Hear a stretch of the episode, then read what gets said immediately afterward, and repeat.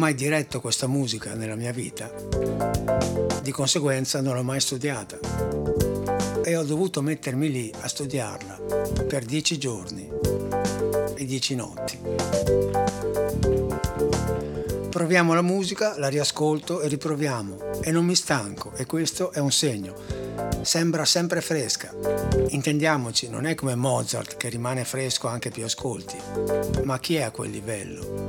Nessuno di noi lo è. Così si è espresso Leonard Bernstein durante le registrazioni della sua opera West Side Story, avvenute a New York verso la metà degli anni Ottanta. Ciao a tutti e benvenuti alla puntata numero 44 di Molliche d'ascolto.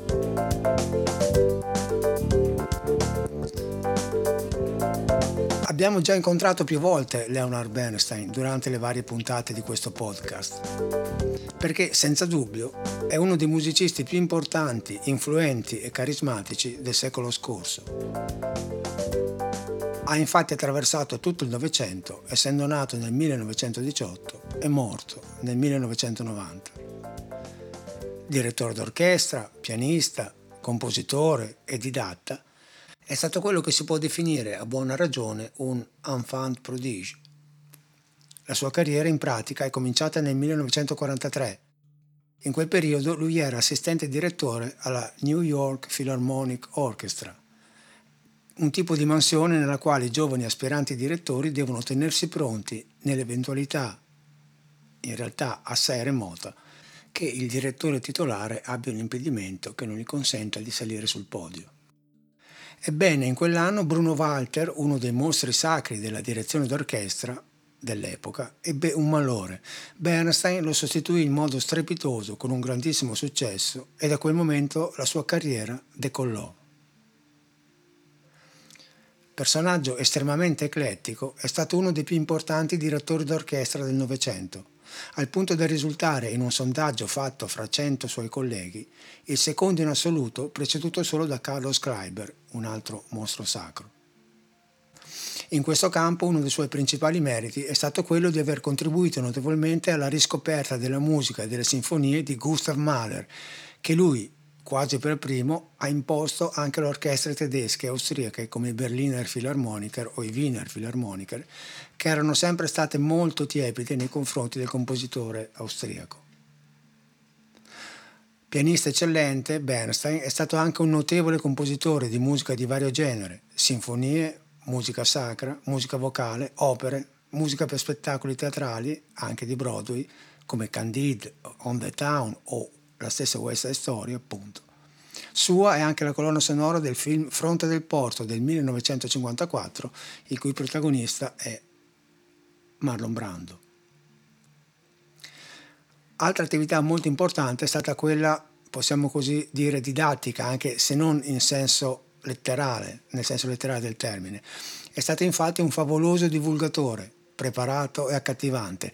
In questo senso è senza dubbio da ricordare la serie degli Young People's Concerts, cioè i concerti per ragazzi delle scuole primarie americane, che lui ha tenuto alla Carnegie Hall con il supporto della New York Philharmonic Orchestra dal 1958 al 1972.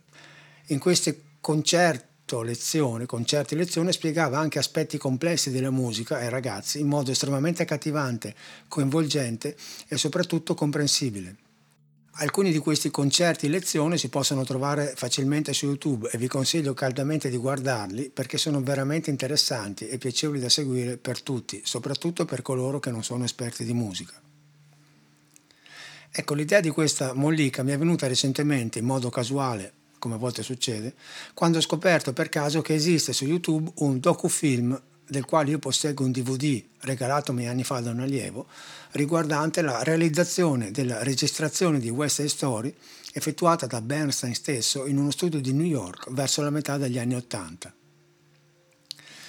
Quello che mi ha spinto a parlarvi di questo The Making of West Side Story, che è il titolo di questo docufilm, è la profonda differenza tra questo The Making of e tutti quelli abbastanza finti che siamo abituati a vedere oggi Questa infatti è la documentazione reale, senza filtri o aggiustamenti, di quanto è accaduto in quei giorni in studio. E quello che è accaduto è ciò che succede quasi sempre quando si lavora in uno studio di registrazione. Ci sono momenti di hilarità, di contentezza e soddisfazione per il lavoro svolto, momenti di frustrazione, tensione, scazzi tremendi, arrabbiature, consapevolezza del proprio ruolo all'interno di un lavoro di gruppo, umiltà e sempre una grossissima professionalità.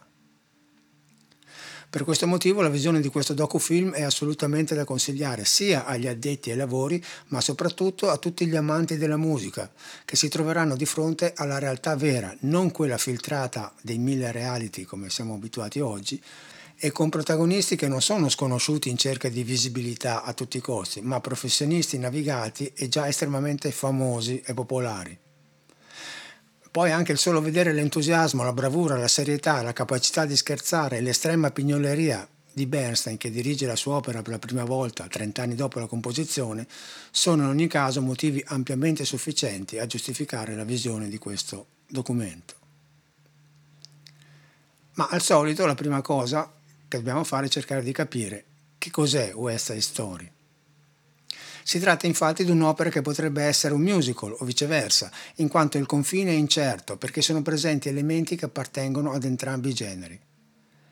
Bernstein l'ha composta a metà degli anni 50 su un libretto di Arthur Lawrence con parole di Steven Sondheim, che si avverrà poi a una brillantissima carriera come autore di spettacoli per Broadway lui stesso. Si tratta della trasposizione moderna della storia di Giulietta e Romeo. Non è ambientata a Verona secoli fa, ma a New York negli anni 50. Non ci sono i Capuleti e Montecchi, ma Jets e Sharks. Non ci sono Giulietta e Romeo, ma Maria e Tony. Ma in ogni caso la storia è fondamentalmente quella. Ha avuto immediatamente un successo notevolissimo Broadway, al punto che ne è stato subito tratto un film, anche questo molto apprezzato. Come afferma lo stesso Bernstein, la sua casa discografica, la famosissima Deutsche Grammophon, gli chiese di entrare in studio per registrare una versione da lui diretta, cosa che non aveva mai fatto, con un cast a sua scelta. I protagonisti da lui scelti, i protagonisti principali sono José Carreras, famosissimo tenore lirico, per dire uno dei tre tenori insieme a Luciano Pavarotti e Placido Domingo nel ruolo di Tony, poi Kiri Tekanawa, soprano neozelandese dalla vocalità lirica e dolcissima nel ruolo di Maria, Tatiana Troianos, un mezzo soprano dalla voce scura e calda nel ruolo di Anita, e Kurt Holman, un altro enfant prodige della lirica nel ruolo di Riff. Questi nomi sono importanti per comprendere la scelta di Bernstein che sta alla base della sua esecuzione cioè quella di dare un'impronta più lirica ed operistica pur mantenendo i momenti importanti di vicinanza con il linguaggio del jazz e dei ritmi latini. E questo fatto si dimostrerà determinante in alcuni brani e per alcuni interpreti che si troveranno di volta in volta a proprio agio o estremamente a disagio durante la registrazione stessa. Un chiaro esempio di questo lo abbiamo quando José Carreras deve affrontare uno dei brani più importanti, dal titolo Something's Coming, si tratta di una canzone molto veloce che richiede un approccio ritmico abbastanza rivolto verso la musica jazz. Il problema è che questo è un mondo del tutto sconosciuto ad un cantante lirico. Lo stesso Carreras, intervistato, spiega la difficoltà, in quanto unico cantante non madrelingua, a dover essere il solo interprete a cantare in perfetto inglese, in quanto tutti gli altri rappresentano dei caratteri di origine portoricana. Inoltre fa notare che il brano ha tantissime parole che devono essere pronunciate molto velocemente, su un ritmo incalzante. Ecco, in questa esecuzione Carrera si trova chiaramente in difficoltà, tant'è vero che spesso va fuori tempo e viene ripreso da Bernstein, come accade in questo punto, che si trova al minuto 15 e 30. Questo è Carreras che parla in some of the numbers, for instance, the, the first number. Che dice che è difficile perché non solamente per la musica, ma perché in Something's Coming ci sono un sacco di parole che devi dire molto velocemente. E questa è la cosa più difficile per lui da fare. Ed ecco, infatti. Something do any day, I will know right away, soon as it's He may come cannonballing down from the sky, gleaming its eye, bright as a rose. Già qua è abbastanza aggrappato al tempo, ma insomma.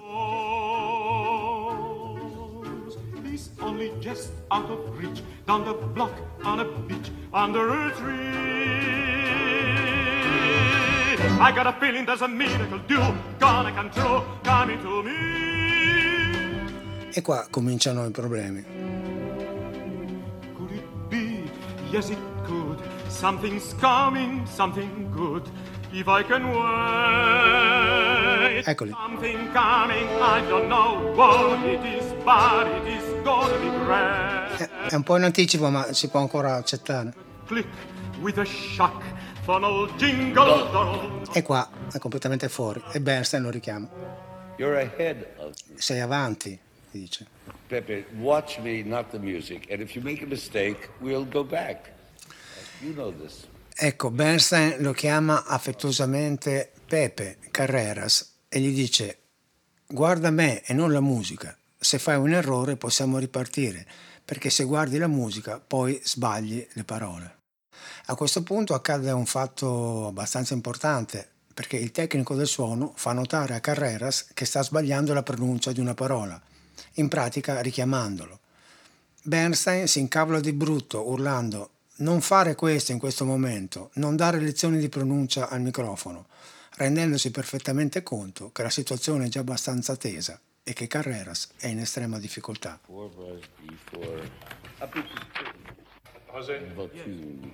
Ecco il tecnico. Che corregge la pronuncia di coming. John, e questo è Bernstein. Che dice John per favore non farlo, non dare lezioni di pronuncia al microfono. E qua non si capisce ma gli dice qualcosa di poco carino, chiaramente. Ecco, questo non deve assolutamente sminuire il valore di un cantante come Carreras, ma serve a mettere in risalto la difficoltà nell'affrontare un linguaggio con il quale non si ha una sufficiente dimestichezza. Questo infatti è ciò che rende particolare e di difficile esecuzione quest'opera, perché i vari brani richiedono di volta in volta tipi di fraseggi diversi, a volte più lirico, a volte più ritmico, a volte più jazzistico e a volte quasi con ritmiche latine, anche senza quasi. Per capire come si trova più a suo agio, ad esempio, un cantante, anch'esso d'opera, ma di tradizione americana, pertanto più abituato a sentire e masticare un certo tipo di musica, facciamo un passo indietro al minuto 8.40 e ascoltiamo Kurt Holman che interpreta il ruolo di Riff. Quando canta il brano intitolato Cool, che è una delle canzoni più famose e ritmiche della- di tutta l'opera, si dimostra molto più a suo agio e con una concezione del ritmo del fraseggio conseguente estremamente più solida. Eccolo qua.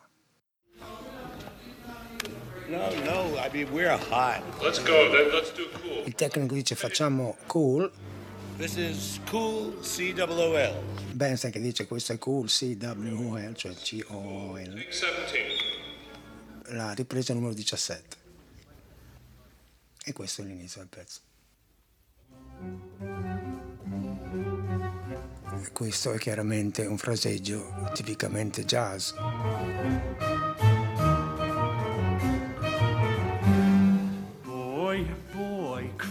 Questo è Kurt Holman.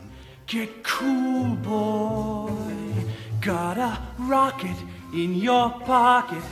Keep coolly cool, boy. Don't get hot. Cause man, you got some high times ahead.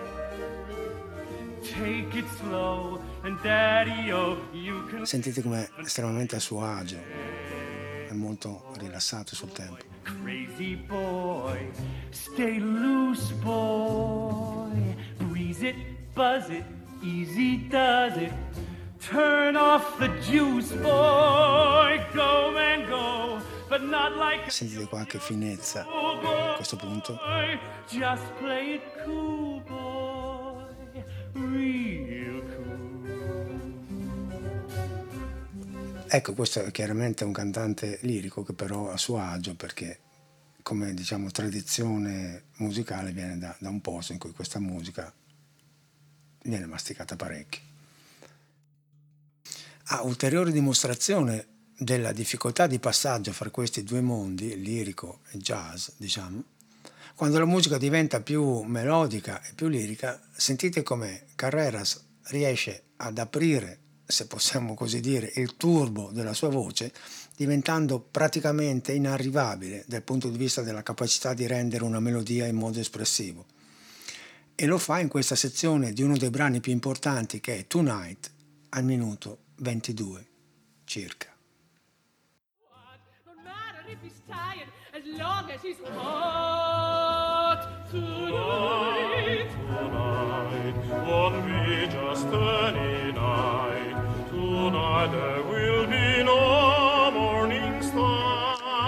Qua comincia a scaldare il motore. Tonight, tonight,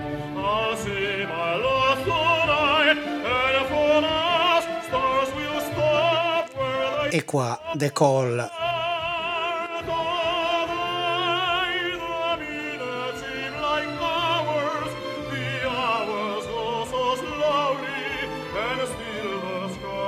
sentite la bellezza di questa voce.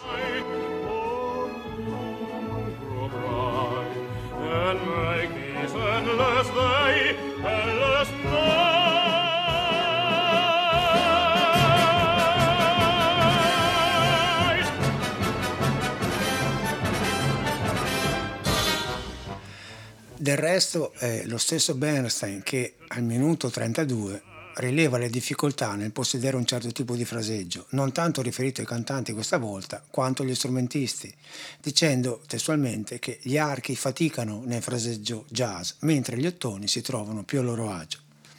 È un'affermazione assolutamente da condividere perché è quasi fisiologico che nel movimento del tirare l'arco, come avviene sugli strumenti appunto ad arco, è quasi fisiologico, dicevo, avere del- le- delle difficoltà con lo swing, che è una caratteristica ritmica fondamentale della musica jazz, della quale abbiamo già parlato nelle passate molliche. Un altro momento clou lo abbiamo al minuto 27 e 30. In realtà la musica comincia un po' prima, ma la parte cantata la troviamo a questo punto.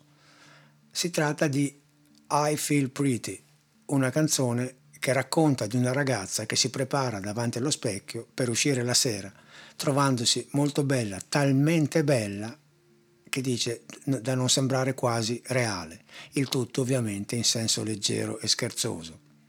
Musicalmente si tratta di un valzer che Bernstein dice di aver voluto prendere con una velocità un po' più lenta rispetto a quella utilizzata ad esempio nel film degli anni 50 per enfatizzare maggiormente l'aspetto ballabile del brano. È un momento leggero, comico ed estremamente piacevole.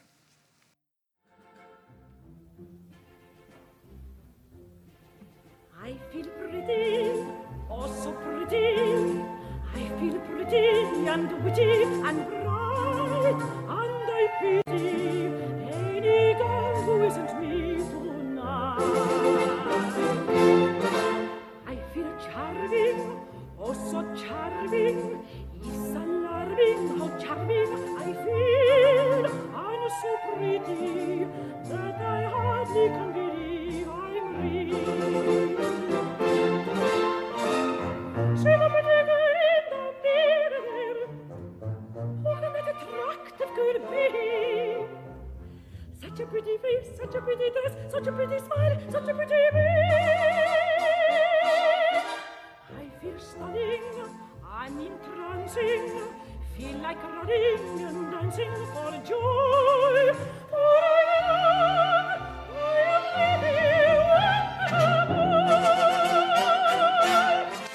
qua le sue amiche sembrano veramente delle pettegole, delle zabettine.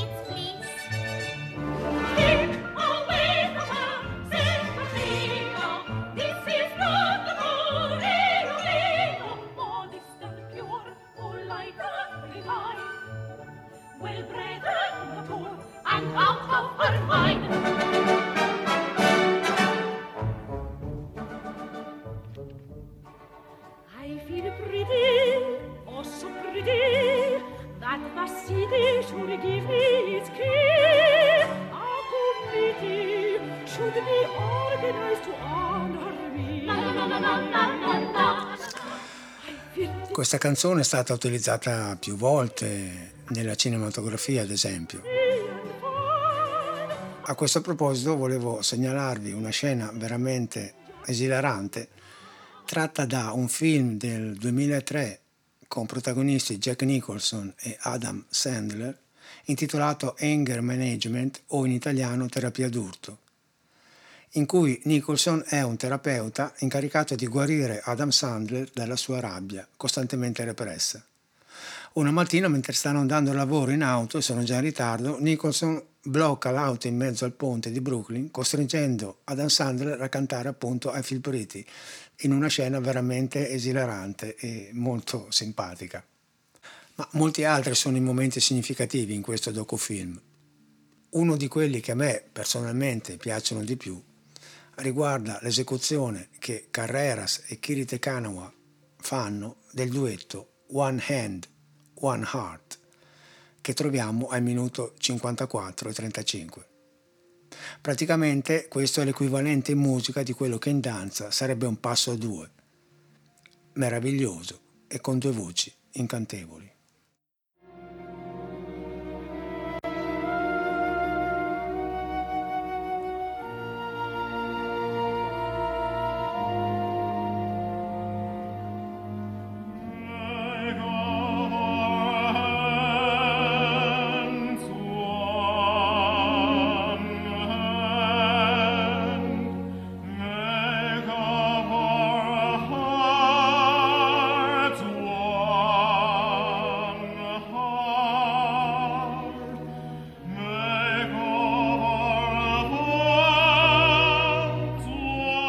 Sentite con che dolcezza Carreras lascia la melodia alla sua partner qua.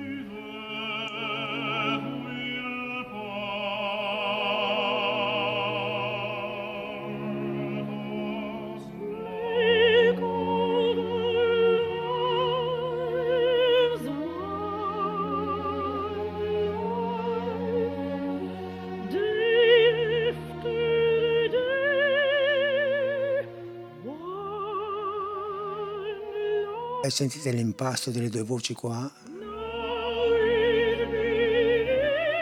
il respiro insieme.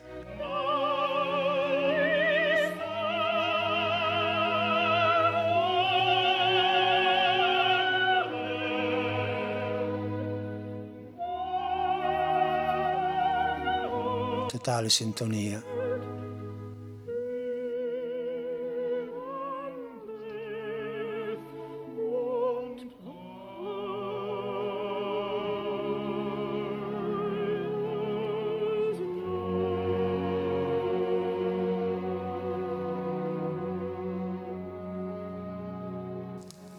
E lo stesso Bernstein in questo punto racconta come la figlia che stava assistendo alle registrazioni si sia commossa facendogli per la prima volta nella vita un complimento per la musica che aveva scritto. Un altro istante tra i più significativi e divertenti lo abbiamo con il brano America, famosissimo. È una canzone in cui il ritmo, tra l'altro abbastanza complesso nonostante la sua apparente semplicità, svolge un ruolo di primaria importanza ed è stato oggetto questa canzone di, tantissime coreografie e in questa registrazione le cantanti si sbizzarriscono creando un'atmosfera veramente popolare e molto naif.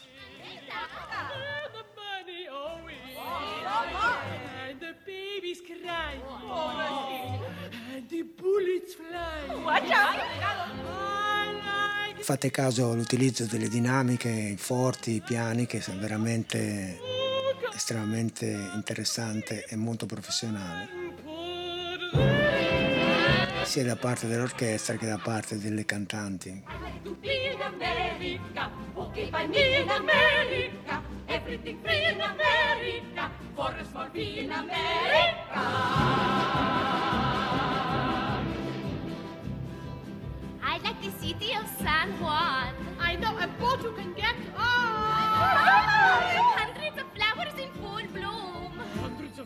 On. Hundreds of flowers in full bloom. Hundreds of people people in each room. Automobile in America, chromium steel in America, wires for wheel in America, very big deal in America.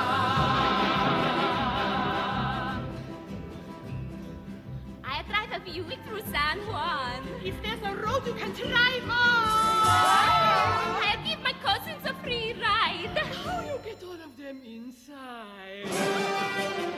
Even go to America, many hellos in America, nobody knows in America, Puerto Rico's in America.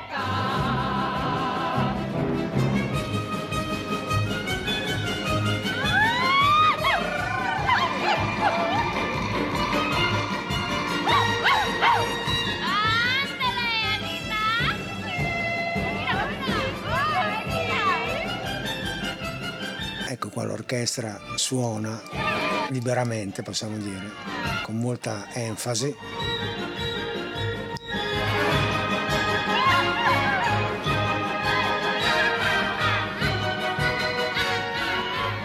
E qua la dinamica diventa estremamente contenuta. Sentite. I bring a TV to San Juan. If there's a current to turn on.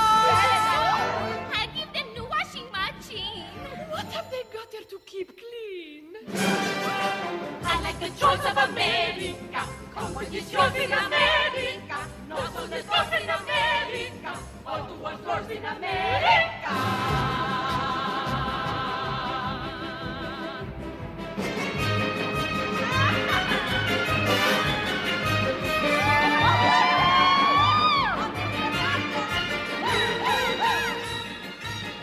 Ecco, ci sono tante altre situazioni significative, sia divertenti che di estrema tensione, come quella in cui Carreras si arrabbia veramente perché dopo essere riuscito a entrare nel giusto clima per affrontare il brano Maria, che è un'altra dei brani più importanti dell'opera, in quel momento le registrazioni vengono fermate e rimandate al giorno dopo in quanto il turno di registrazione era finito, per cui non si poteva proseguire e si crea una frizione molto forte tra i vari protagonisti. In sostanza è un docufilm che va guardato, dura un'ora e 28 minuti e l'unico handicap è la mancanza di sottotitoli. Però le parole importanti sono comunque abbastanza facilmente comprensibili e in genere i dialoghi sono pochi. Quello che conta sono le, le immagini, gli sguardi, la mimica, le situazioni veramente significative ed i suoni che sono altrettanto importanti. E poi vedere all'opera Bernstein, così come dice una pubblicità, non ha veramente prezzo. Lo stesso compositore chiude il film con questa frase. All'inizio di questo progetto non ero così sicuro riguardo quello che sarebbe successo. Era un'idea straordinaria, ma avevo paura che fosse un po' datata. È una musica degli anni 50. Quello che ho trovato dopo questa insicurezza è stata invece una sensazione di completa sicurezza. Questo linguaggio poetico dei Jets e degli Sharks, creato da Arthur Lawrence, è qualcosa di veramente poetico, nel senso che dura quanto i poemi durano. Sento che quest'opera, nel suo piccolo, strano modo, è un classico. Detto questo, ciao a tutti e al solito, fate bravi.